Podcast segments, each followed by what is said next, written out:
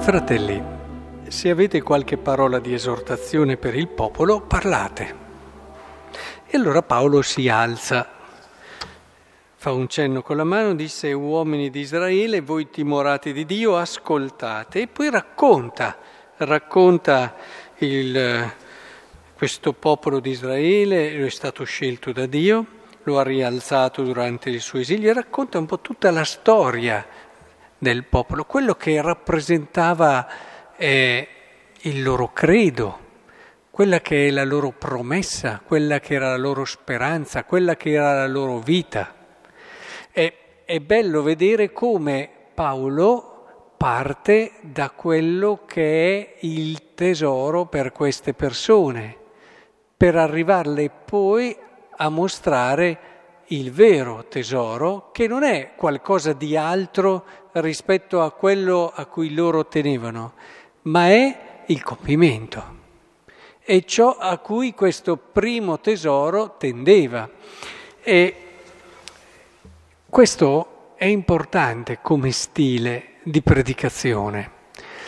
In più, per Paolo si può dire che quello che sta dicendo a questi israeliti è quello che è stata la sua vita fino a poco fa e che continua in fondo ad essere perché non ha rinnegato la sua storia, l'ha solo imparata a leggere nel modo corretto Paolo. E quindi nella sua predicazione c'era anche la forza, quel vibrare di una persona che ha creduto, ha messo tutta la sua vita su questa storia di salvezza che il Dio di Israele ha realizzato con il suo popolo.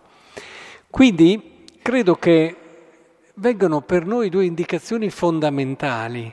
La prima, quella di saper far tesoro di quella che è la storia di salvezza, perché c'è la storia di salvezza grande, ma c'è anche la storia di salvezza che ognuno di noi sta vivendo. E quando stai parlando di Gesù a qualcuno, non dimenticare mai di partire da, quelle, da quei segni, da quegli interventi, da quelle opere che Dio ha fatto nella sua vita, quelle opere nelle quali lui si ritrova, quelle opere nelle quali dice sì, ci credo perché ho scommesso su queste cose.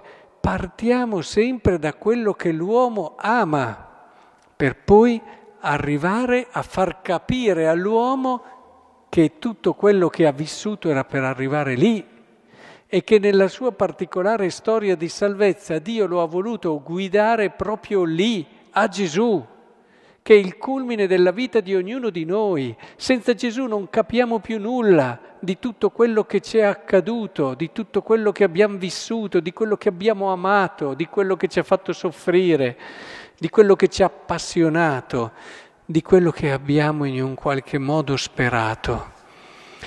È importante questo, a volte si fa arrivare dall'alto l'annuncio di Cristo, ma credo che lo stile che ci mostra qui Paolo sia particolarmente efficace. Partiamo dalla vita delle persone, cerchiamo quindi di ascoltare la loro vita, la loro storia, e dopo che li abbiamo aiutati a capire che questa loro storia non è una storia anonima, ma è storia di salvezza, aiutarli a leggere quello che è il senso di questa storia che si ritrova in Cristo. E se in tutto questo ci mettiamo anche la passione, dicevamo che Paolo si ritrova in questa storia, la passione per quell'umanità, per quella storia dell'umanità che il il predicatore deve avere.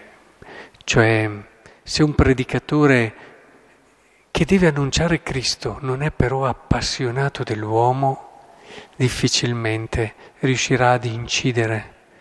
La passione per Cristo non è in contrasto con la passione per l'uomo, per la passione per la sua storia, che diventa anche comprensione in quelle che possono essere state le sue fatiche, le sue fragilità, le sue debolezze. Io mi appassiono di te, persona, che hai fatto questo percorso e lo sento sempre più mio.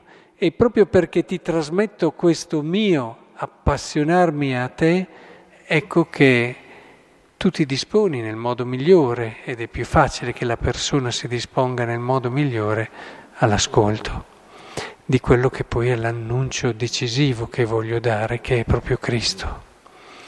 Ecco, prendiamo questo oggi da Paolo come stile, perché realmente il Signore viene a noi e viene a noi attraverso anche i suoi ministri, l'avete sentito il Vangelo.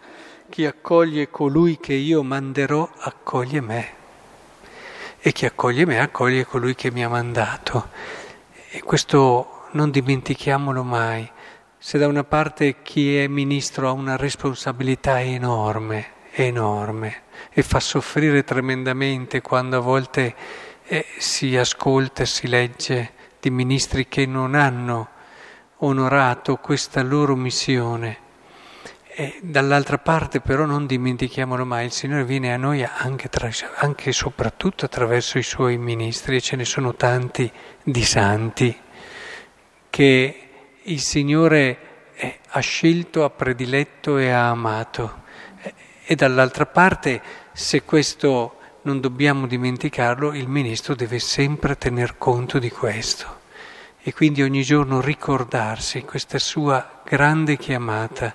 Io fra poco in questa Eucaristia, insomma, sto celebrando in persona Cristi. Credete che sia una cosa piccola? Credete che questa cosa la si possa prendere con superficialità? Eh, solamente uno che non si è reso conto di quello che sta vivendo può prenderla con superficialità. E quindi anche per il ministro diventa un impegno serissimo, un impegno vero, un impegno che prende tutta la sua vita. È così che Cristo vuole rendere bella la vita di tutti noi, è così che seguendolo lo realizzeremo.